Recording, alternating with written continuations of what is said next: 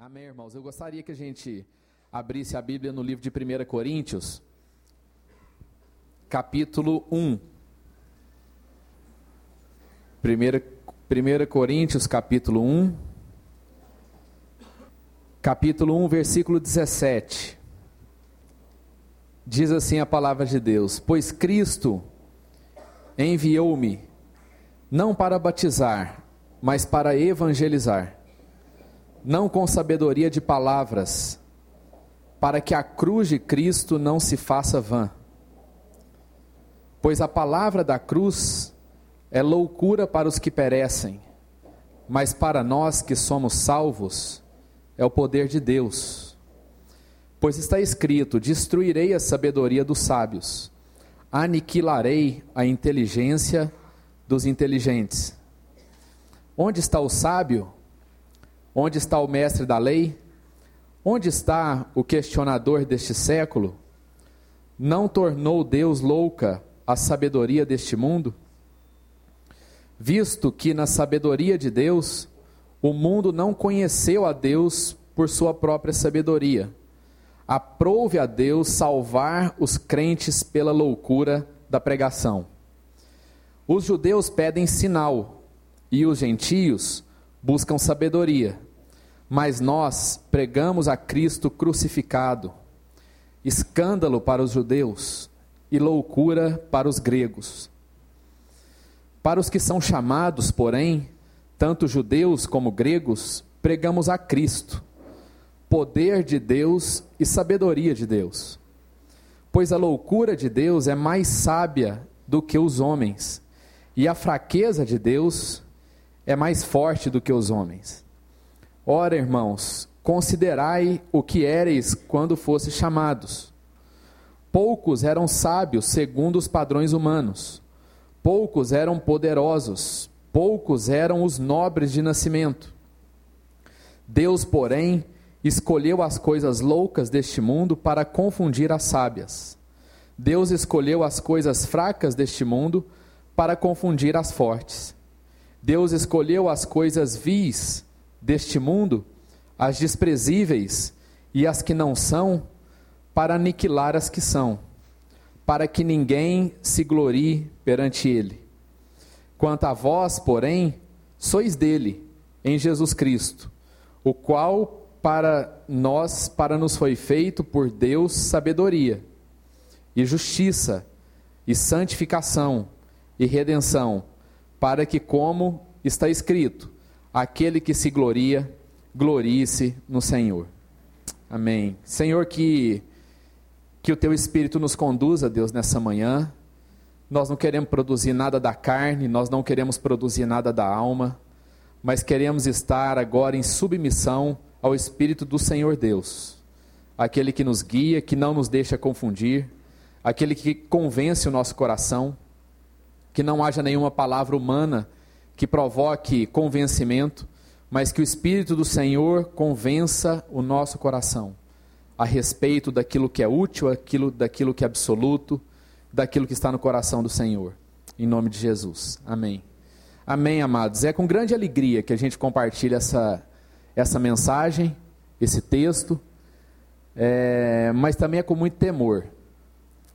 É com muito temor, porque a gente não quer estar aqui numa posição de dizer o que tem que ser feito. A gente quer estar aqui numa posição onde essa palavra se torna desafio na nossa própria vida. Então, é, é tão desafiador para nós que a gente chega a ficar em dúvida se a gente deve compartilhar essa palavra ou não. Mas como Deus não colocou nada mais para a gente falar, então eu creio que Deus quer que a gente converse sobre isso hoje. Ontem à noite a gente teve um momento maravilhoso lá com, com o nosso grupo de jovens. O PP está ali. E, e o PP trouxe uma mensagem maravilhosa, rapidíssima, mas maravilhosa e muito profunda, sobre a ressurreição de Cristo. E ele falou um pouco sobre como isso tem afetado a nossa vida e muitas vezes nós não temos vivido a realidade da ressurreição nas nossas vidas. E a gente pôde falar um pouco sobre aquilo ali, é, de maneira mais rápida, porque depois rolou uma imagem ação lá, altamente competitivo, que nosso time ganhou. e mas assim, isso ficou no meu coração de uma maneira muito forte. É, e eu quis compartilhar esse texto porque Paulo escreve aqui a respeito, não diretamente de ressurreição, mas ele escreve da cruz.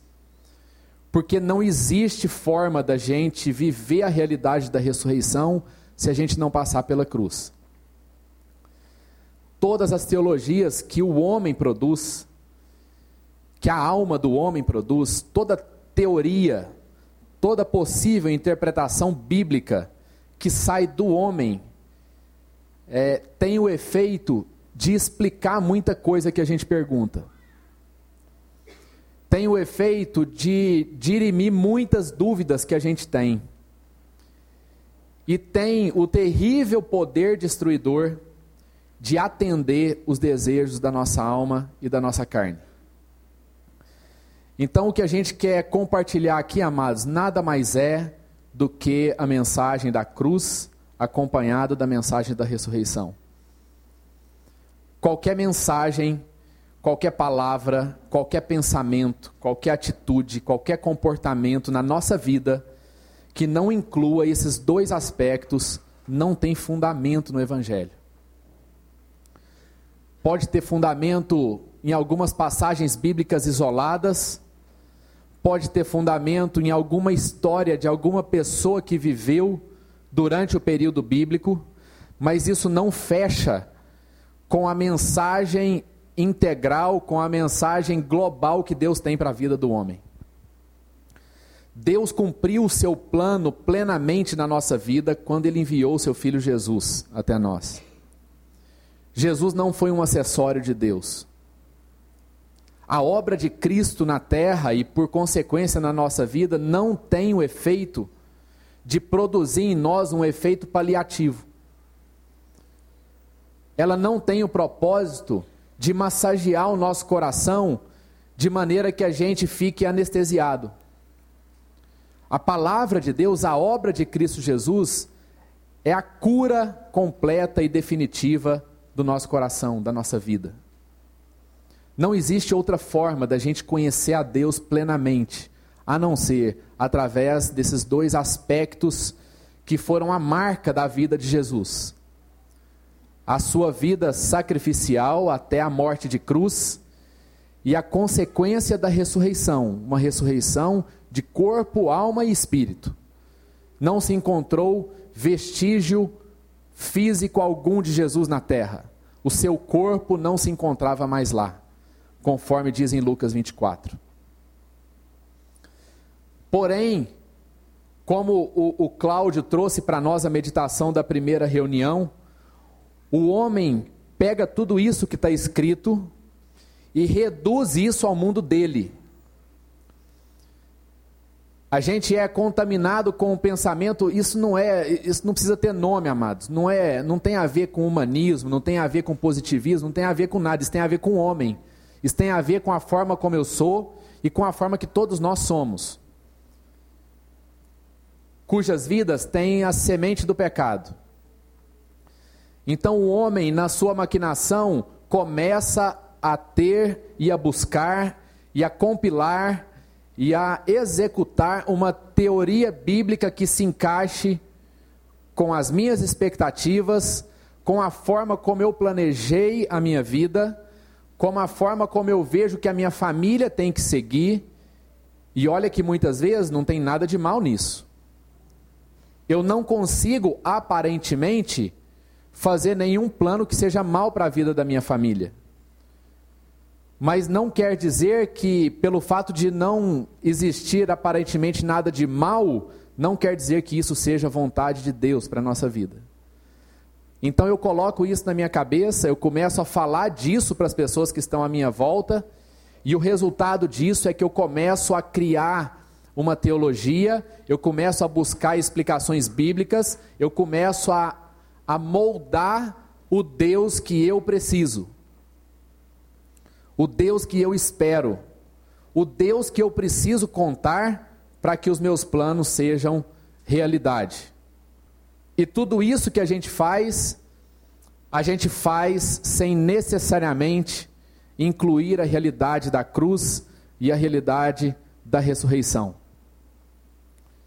Tudo aquilo que o homem produz tem a tendência de aniquilar a cruz, tem a tendência de procurar um caminho que seja o caminho do menor esforço, o caminho aonde eu não precise me sacrificar, o caminho aonde eu não precise abrir mão do meu tempo, aonde eu não precise dispor de muitos recursos, um caminho que me leva para onde eu quero ir.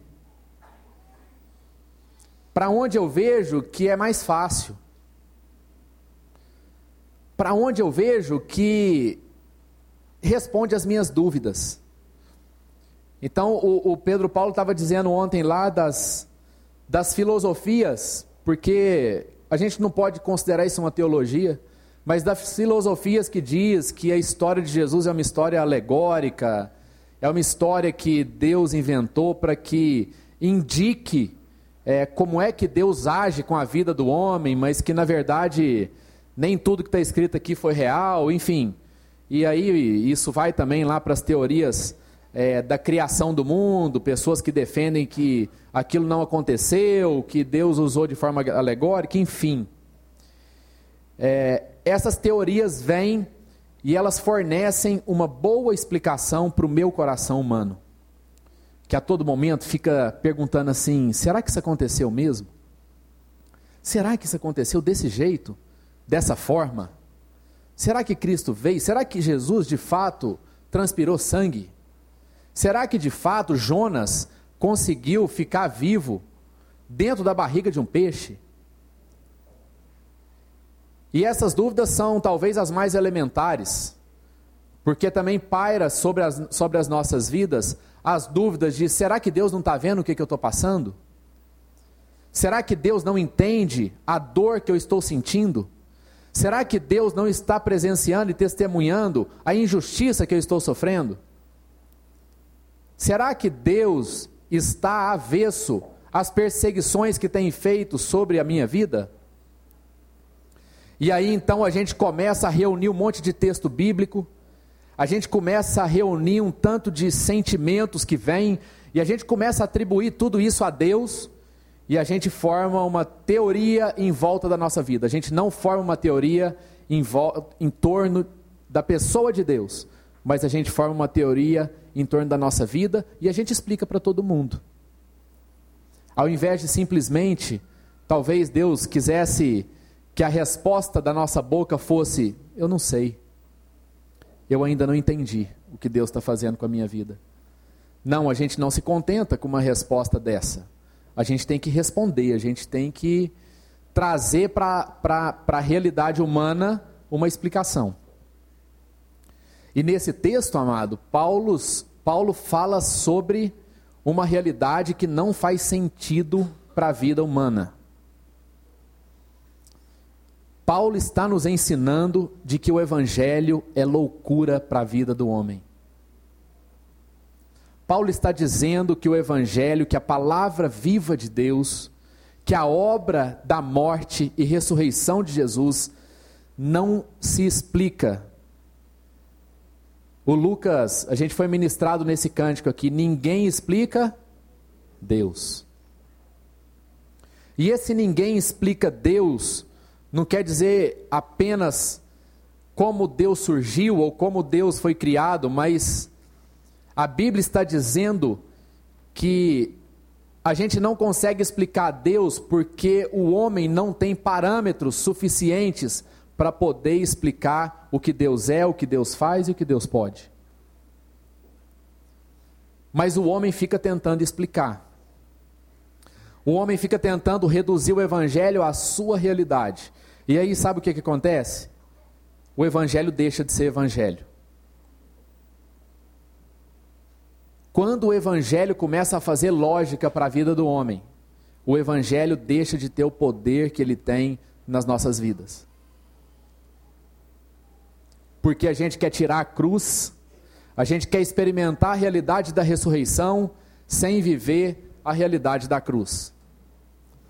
A gente aparta o sacrifício da nossa vida, a gente aparta o sofrimento da nossa vida como se isso fosse coisa do diabo. E tudo que diz respeito a isso, a gente simplesmente despreza. A gente esquece de quando Jesus fala: olha, cada um tome a sua cruz e siga-me. Isso não combina com o jeito da gente viver hoje. Isso não. Isso deixou de ser. Deixou de ser convincente. A gente fica com medo de cair no ridículo.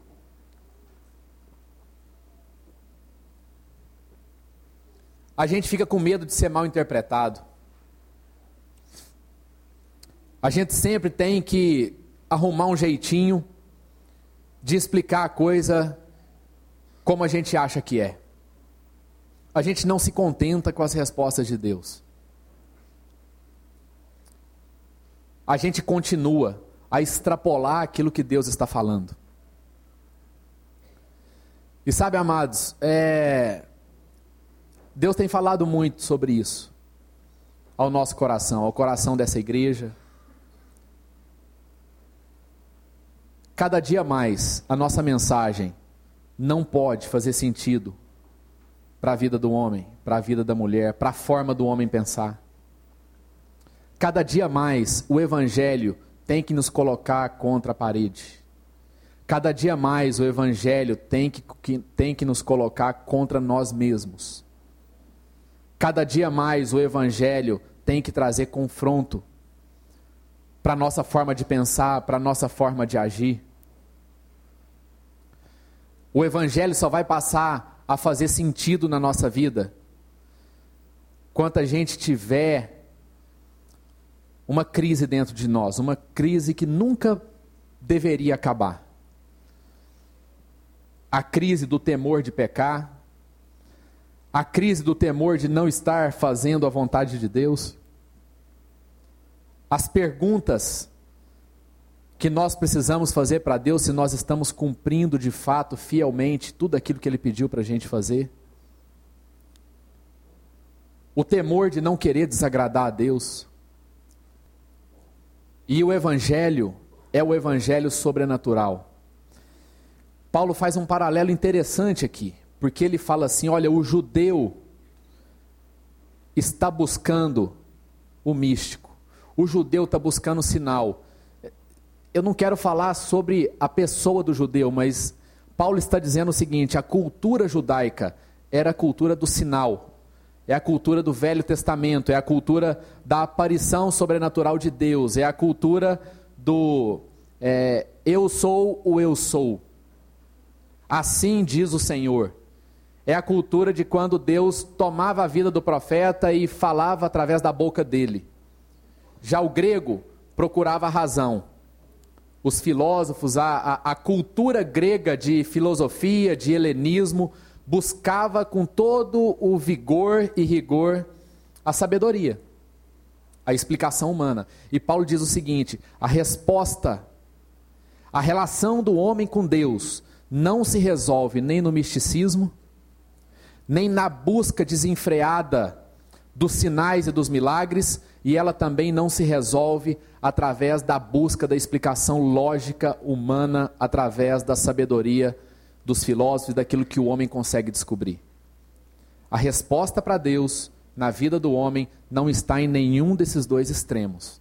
A resposta de Deus para a vida do homem está na obra sacrificial de Cristo Jesus e na sua ressurreição. É assim que nós vamos conhecer a Deus plenamente. Paulo vivia com essas duas situações. Paulo era alguém escolado, Paulo era um fariseu, Paulo, Paulo era alguém formado na escola hebraica, judaica daquela época. Ele mesmo diz: Eu sou hebreu, eu fui circuncidado ao oitavo dia. Paulo sabia o que era buscar o sobrenatural de Deus a todo momento. Paulo sabia o que era uma cultura é, de esperar o maná cair do céu e a água brotar da rocha. E Paulo também sabia o que era a escola grega, porque esse era o campo de trabalho de Paulo. Paulo foi o, o, o evangelista, o apóstolo, chamado a evangelizar os gentios, as pessoas que eram fora da comunidade de Israel, as pessoas que estavam excluídas da palavra de Deus. Paulo conhecia muito bem essas duas realidades. Paulo experimentou essas duas realidades. E Paulo diz assim: olha, a resposta de Deus na vida do homem não está em nenhuma dessas duas explicações. Deus não quer se revelar na minha vida e na sua vida, querido, apenas através de sinais. E Deus não quer que você fique reduzido à capacidade da sua mente. Deus quer que você, Deus quer que eu entendamos a loucura da pregação do Evangelho de Jesus. O que a Bíblia está nos ensinando é que a cruz não faz sentido para o ser humano. Mas essa cruz é a cruz que coloca paz no nosso coração.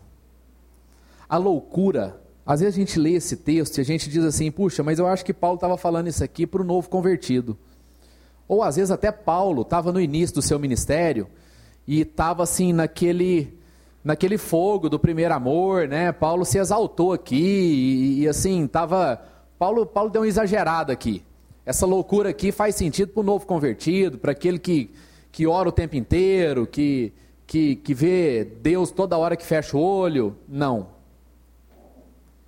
Essa loucura que Paulo está dizendo aqui não é uma loucura de exagero, não é uma loucura de desequilíbrio, não é uma loucura de fanatismo. O que Paulo está dizendo aqui é que a lógica do reino de Deus não faz parte desse mundo e que isso deve estar no coração daquele que é o mais bebê na fé, até aquele que é o mais maduro na fé cristã. A loucura do Evangelho.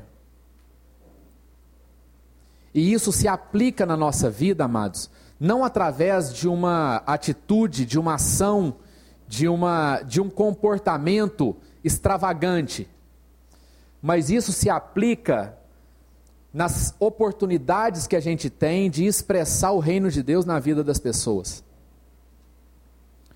Então, isso se aplica nas situações quando nós temos paz no nosso coração, em situações em que todos têm desespero,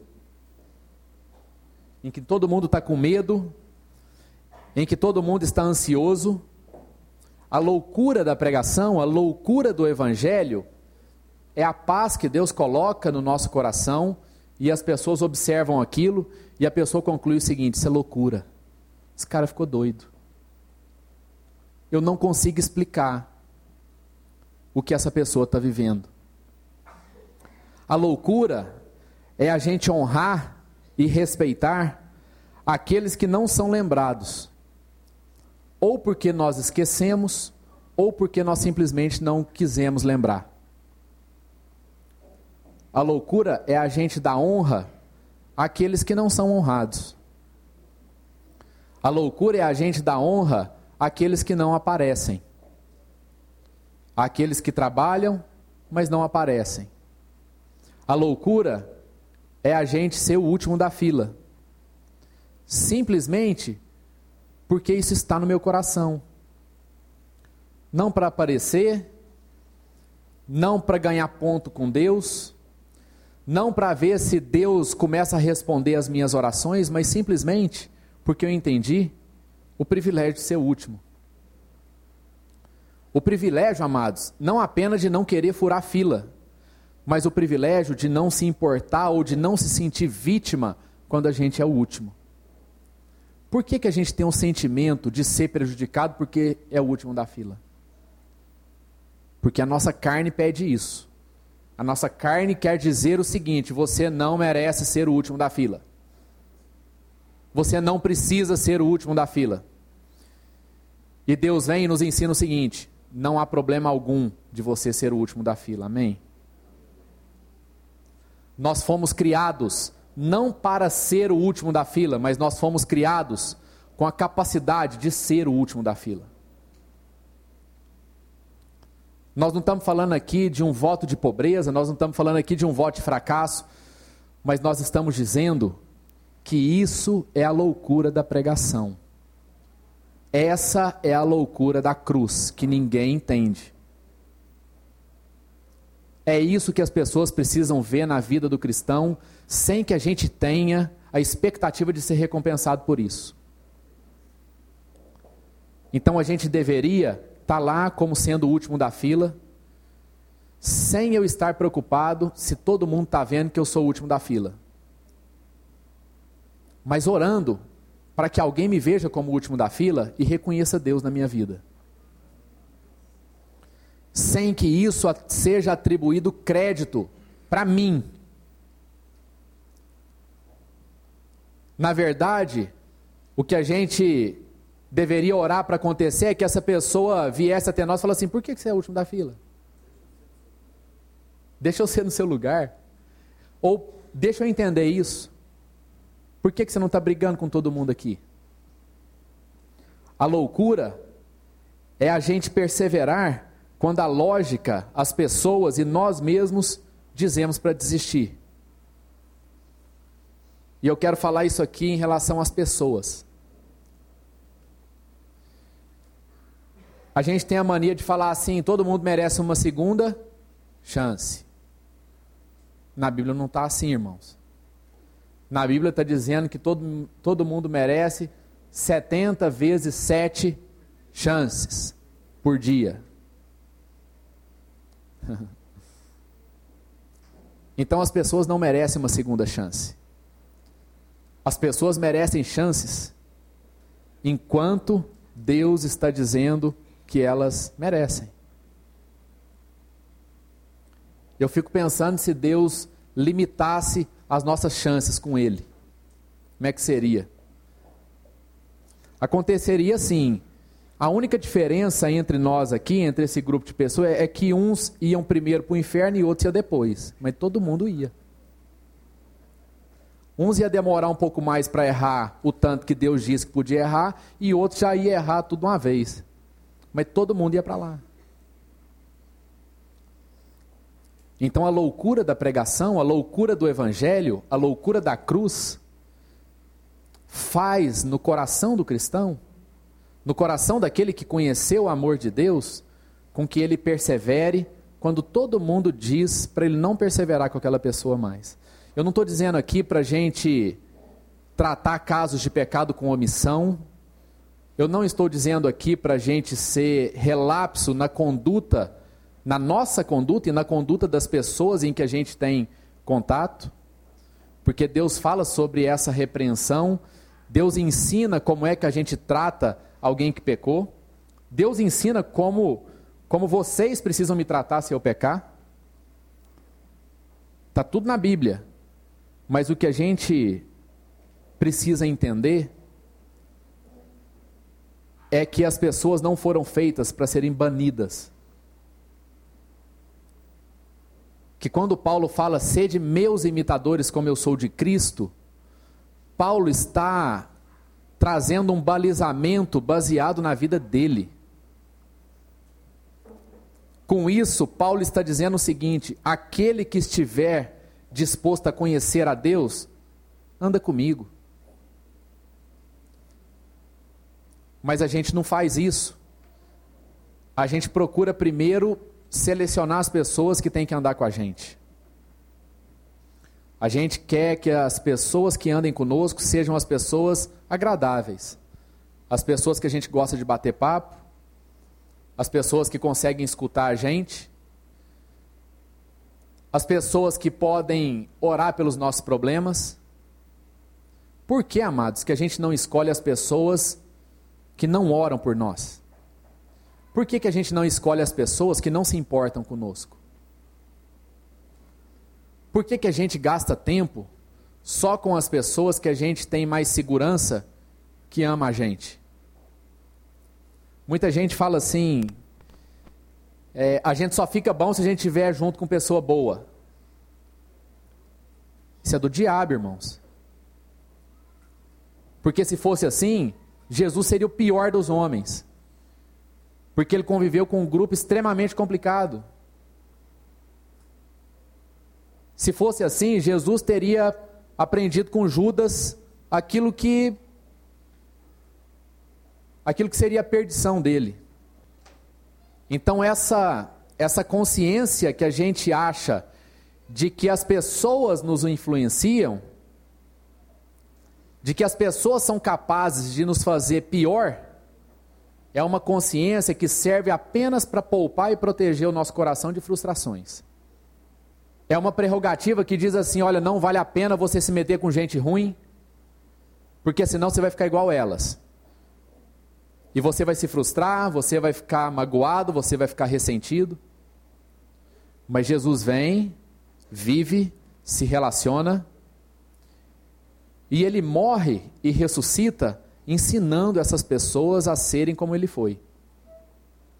Por isso que Paulo diz: sede meus imitadores, como eu sou de Cristo. Isso não é uma presunção, amados, em nome de Jesus. Nós não somos melhores do que ninguém. Mas nós precisamos também entender que o amor de Deus nos capacita a lidar com as piores atitudes das pessoas, com os piores comportamentos a gente tem que parar de ser melindroso. Porque a mensagem de Cristo não é melindrosa. A mensagem de Cristo é o seguinte: você vai padecer por conta da cruz de Cristo. Você vai sofrer por causa disso. As pessoas vão frustrar você. Nós seremos atacados por conta de que a gente crê naquilo que a gente crê. Sabe por que, que a gente vai ser atacado? Nós não vamos ser atacados religiosamente. Nós vamos ser atacados quando a gente tomar uma atitude e as pessoas vão dizer o seguinte: esse cara ficou doido. Esse cara está acreditando em alguém que não vale a pena acreditar. Esse cara não merece crédito.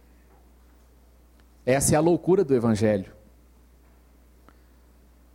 A loucura do Evangelho é se submeter às pessoas e processos que Deus colocou em nossa vida, mesmo quando o nosso orgulho ou inveja não deixam. A gente é invejoso, amados. A gente tem inveja. A gente tem inveja do nosso companheiro de trabalho quando a gente tem a sensação que ele está mais bem sucedido que a gente. A gente tem o orgulho de não querer assumir que a gente sabe menos do que uma pessoa que seja igual. O nosso problema são com os iguais. A gente não tem problema nem com quem a gente acha que está acima, nem com quem a gente acha que está abaixo. A gente tem problema com os iguais. E aí, quando você enxerga um igual seu, e na sua avaliação ou na avaliação dele, ele está à frente de você, está à frente de mim, o nosso orgulho cresce, a nossa inveja cresce e o nosso coração se fecha em relação a ele. E a loucura do evangelho é se submeter a essas pessoas. A loucura do evangelho é a gente entender que essa pessoa é família conosco. A loucura do Evangelho é seguir os fundamentos da liderança de Jesus. Quando o mundo tanto defende uma liderança baseada em resultados e não nos processos. O que tem mais peso em nossas vidas? Os fins ou os meios? O Evangelho vai deixar de ser poder de Deus? O Evangelho vai deixar de ser loucura quando nós estivermos valorizando mais os resultados do que os processos?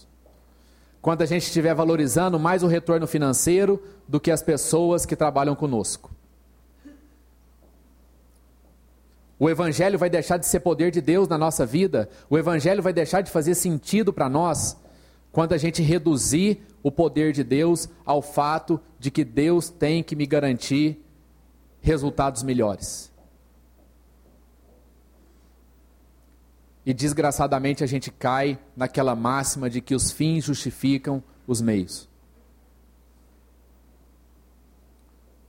Mas o Evangelho de Cristo, o Evangelho da cruz, é o Evangelho das pessoas que se submetem aos processos e que creem que, assim como a ressurreição foi uma consequência da cruz, os resultados que a gente precisa obter é uma consequência dos processos que a gente se submeteu a viver.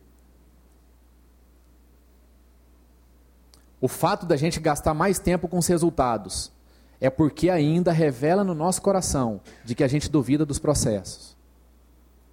É porque a gente ainda tem resistência de entregar nas mãos de Deus os processos da nossa vida. Aí eu vou lá e preciso garantir o quê? O resultado.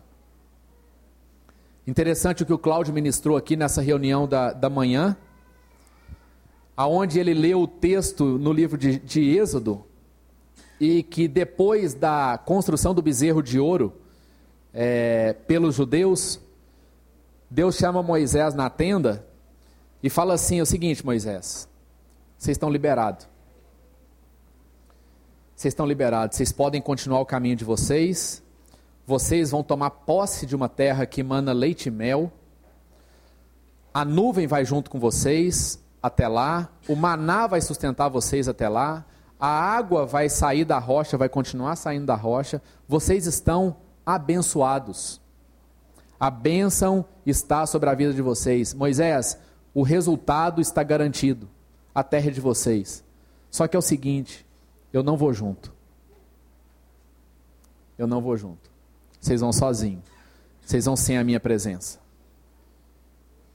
E aí Moisés, então, começa a conversar com Deus e Moisés revela um coração que estava disposto a se submeter aos processos de Deus. E ele diz assim: Deus, isso tudo para mim, para nós, isso tudo para nós, sem a presença do Senhor, simplesmente não faz sentido. Isso deixou de ser loucura. Antes de Jesus, ainda, Moisés, não sei se teve alguma revelação da vinda do Messias, mas ainda muitos anos antes de Jesus vir à terra, Moisés diz para Deus: Esse evangelho vai deixar de fazer sentido para mim. Esse evangelho vai deixar de ser loucura.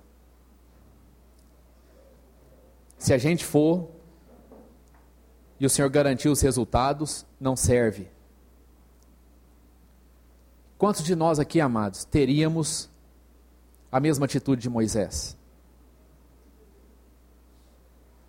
Quantos de nós aqui aceitaríamos a proposta de Deus? Beleza, Deus, é isso mesmo. Ô oh, Deus, maravilhoso. É isso que o Senhor queria dar. O propósito, o fim era a terra prometida, o Senhor está dando. E o Senhor está garantindo as condições. Então está tudo certo, é maravilhoso. Isso é uma mente que está focada em quê, amado? No fim, no resultado. E muitas vezes a gente fica cego, porque Muitas vezes Deus revela alguma coisa ao nosso coração e a gente fica simplesmente cego em relação ao que está à nossa volta e a gente quer saber apenas daquilo que Deus prometeu. E a gente quer trazer essa realidade de qualquer jeito. Só que a gente precisa entender, amados, que Deus continua falando. Se Deus disse que vai te dar alguma coisa, se Deus, se Deus disse que Ele vai promover uma reconciliação na sua família, através de você, você precisa continuar conversando com Deus, porque Ele vai trabalhar isso através de um processo. Ele não vai visitar as pessoas da sua família em sonho e elas vão acordar com o coração convertido. Existe trabalho, existe tempo, existe recurso envolvido nisso. E muitas pessoas ficam cegas. A gente fica cego porque a gente quer o que Deus prometeu. Aí Deus vai lá e fala com Moisés: Moisés, eu te prometi isso, certo? Certo. Então tá aqui, toma. Tá dado. Tá resolvido. Quantos de nós, amados, faríamos o que Moisés fez?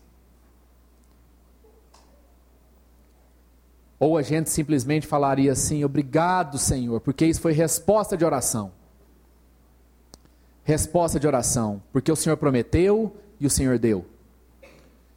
E agora nós podemos viver a nossa vida.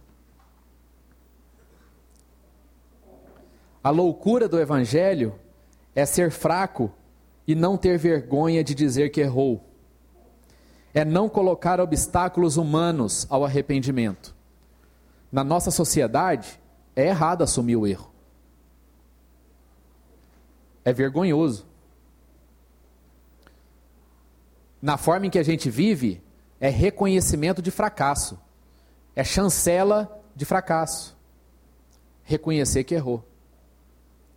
Mas a loucura do evangelho, que não faz sentido para o mundo, não faz sentido para o homem, é a gente dizer e ser o primeiro a dizer: eu errei. E não apenas dizer isso, mas dizer: eu estou arrependido.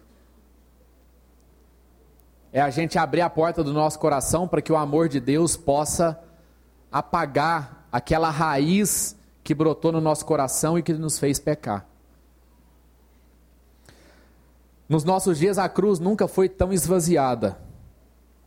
Esvaziada pela nossa avareza, porque a gente não tem tempo de trabalhar do jeito que Deus gostaria de trabalhar, e a gente procura, precisa produzir um resultado rápido, e nunca foi tão esvaziada pelo nosso orgulho. Coisas que permeiam o coração humano desde Adão e Eva. E com isso, nós estamos desprezando o que há de mais eficaz e poderoso em nossa vida a realidade da cruz. E muitos de nós temos vivido uma vida pobre, uma vida pobre em oração, uma vida pobre em intimidade com Deus, uma vida pobre em, em devoção, não porque está faltando tempo de oração, mas porque está faltando o entendimento de que o Evangelho de Jesus é cruz, meu irmão. É cruz, é enfrentar as realidades que não deixam a gente confortável, é enfrentar as realidades que a gente não gostaria de enfrentar. O próprio Jesus disse: No mundo vocês terão aflições, mas tem de bom ânimo, porque eu venci o mundo. O resultado é a ressurreição, o processo é a cruz. É a cruz com alegria, com paz. Não é a cruz com tristeza, não é a cruz entendendo que nós fomos derrotados, não é a cruz entendendo que a gente foi condenado para sofrer, não. É a cruz entendendo que ela é o poder de Deus para a salvação de todo homem, de toda mulher. A cruz é aquilo que nos salva de nós mesmos. A cruz é o símbolo de todo o esvaziamento da carne e da alma do homem. É nesse lugar em que a gente faz as nossas renúncias. É nesse lugar em que nós perdemos o controle das nossas vidas. E que a gente possa viver isso. Que a gente possa viver baseada em um Deus que é. Ninguém aqui consegue explicar Deus, e mais, viu, irmãos? Ninguém consegue fabricar Deus. De maneira que o Deus meu não é Deus. O Deus meu sou eu. Cada um aqui que criou o seu Deus não é Deus. Ou talvez você chame, você precise chamar esse Deus com letra minúscula. E o Evangelho de Jesus, o Evangelho da cruz e o Evangelho da ressurreição, nos chama a conhecer o Deus verdadeiro. Vamos fechar os nossos olhos, a gente gostaria de ter uma palavra de oração. O Pai, é, é com grande alegria que a gente proclama esse Evangelho. Um Evangelho que não produz lógica humana, um Evangelho que que faz com que a gente seja desafiado todos os dias, mas um evangelho que nos sustenta, um evangelho que é a tua presença. Para nós, Deus, nós queremos responder como Moisés respondeu. Deus, nós não vamos. Se o Senhor não for junto, nós não vamos. O tudo que o Senhor pode dar, todas as bênçãos que o Senhor pode conceder, todos os resultados que o Senhor pode nos entregar, é nada sem o Senhor. Nós queremos conhecer a relação com o Senhor, nós queremos conhecer o coração, nós queremos saber como o Senhor sente, nós queremos saber como o Senhor pensa, nós queremos entender como o Senhor age, para que a loucura da pregação continue viva no nosso meio para que a loucura do Evangelho continue impactando as pessoas. Para que as pessoas nos olharem, elas vejam em nós não o nosso fanatismo, não a nossa, a nossa idolatria, mas que elas vejam em nós a glória, o amor do Senhor. Pessoas que não estão preocupadas apenas em garantir os resultados, mas pessoas que se ocupam do coração das pessoas. Pessoas que sejam livres do medo de assumirem os seus erros. Pessoas que sejam libertas para se arrependerem. Oh Deus, como o nosso coração, com o passar do tempo, vai ficando duro, vai ficando difícil de ser acessado. Oh Deus, como a gente vai tendo dificuldade de chorar, de se quebrantar. Parece que a gente vai ficando cauterizado com tudo aquilo que acontece, com todas as experiências que a gente vai passando. Mas nós queremos ser lembrados nessa manhã que vale a pena sim chorar, que vale a pena sim se arrepender, porque essa é a tua vontade. A tua palavra diz que o Senhor resiste àquele que é soberbo, àquele que é orgulhoso, mas o Senhor dá graça aos humildes aqueles que se dispõem em passar pela humilhação. E é isso que nós queremos clamar aqui nessa manhã. Fomos feitos filhos do Senhor, temos a vitória em nossas mãos, fomos resgatados pelo sangue precioso do Cordeiro, somos mais do que vitoriosos em todas as coisas, porque o Senhor Jesus já nos garantiu isso. E por isso, exatamente por isso, estamos libertos, estamos prontos, estamos capacitados para sermos o último da fila, para renunciar em favor do nosso irmão, para que a glória do Senhor seja conhecida na terra.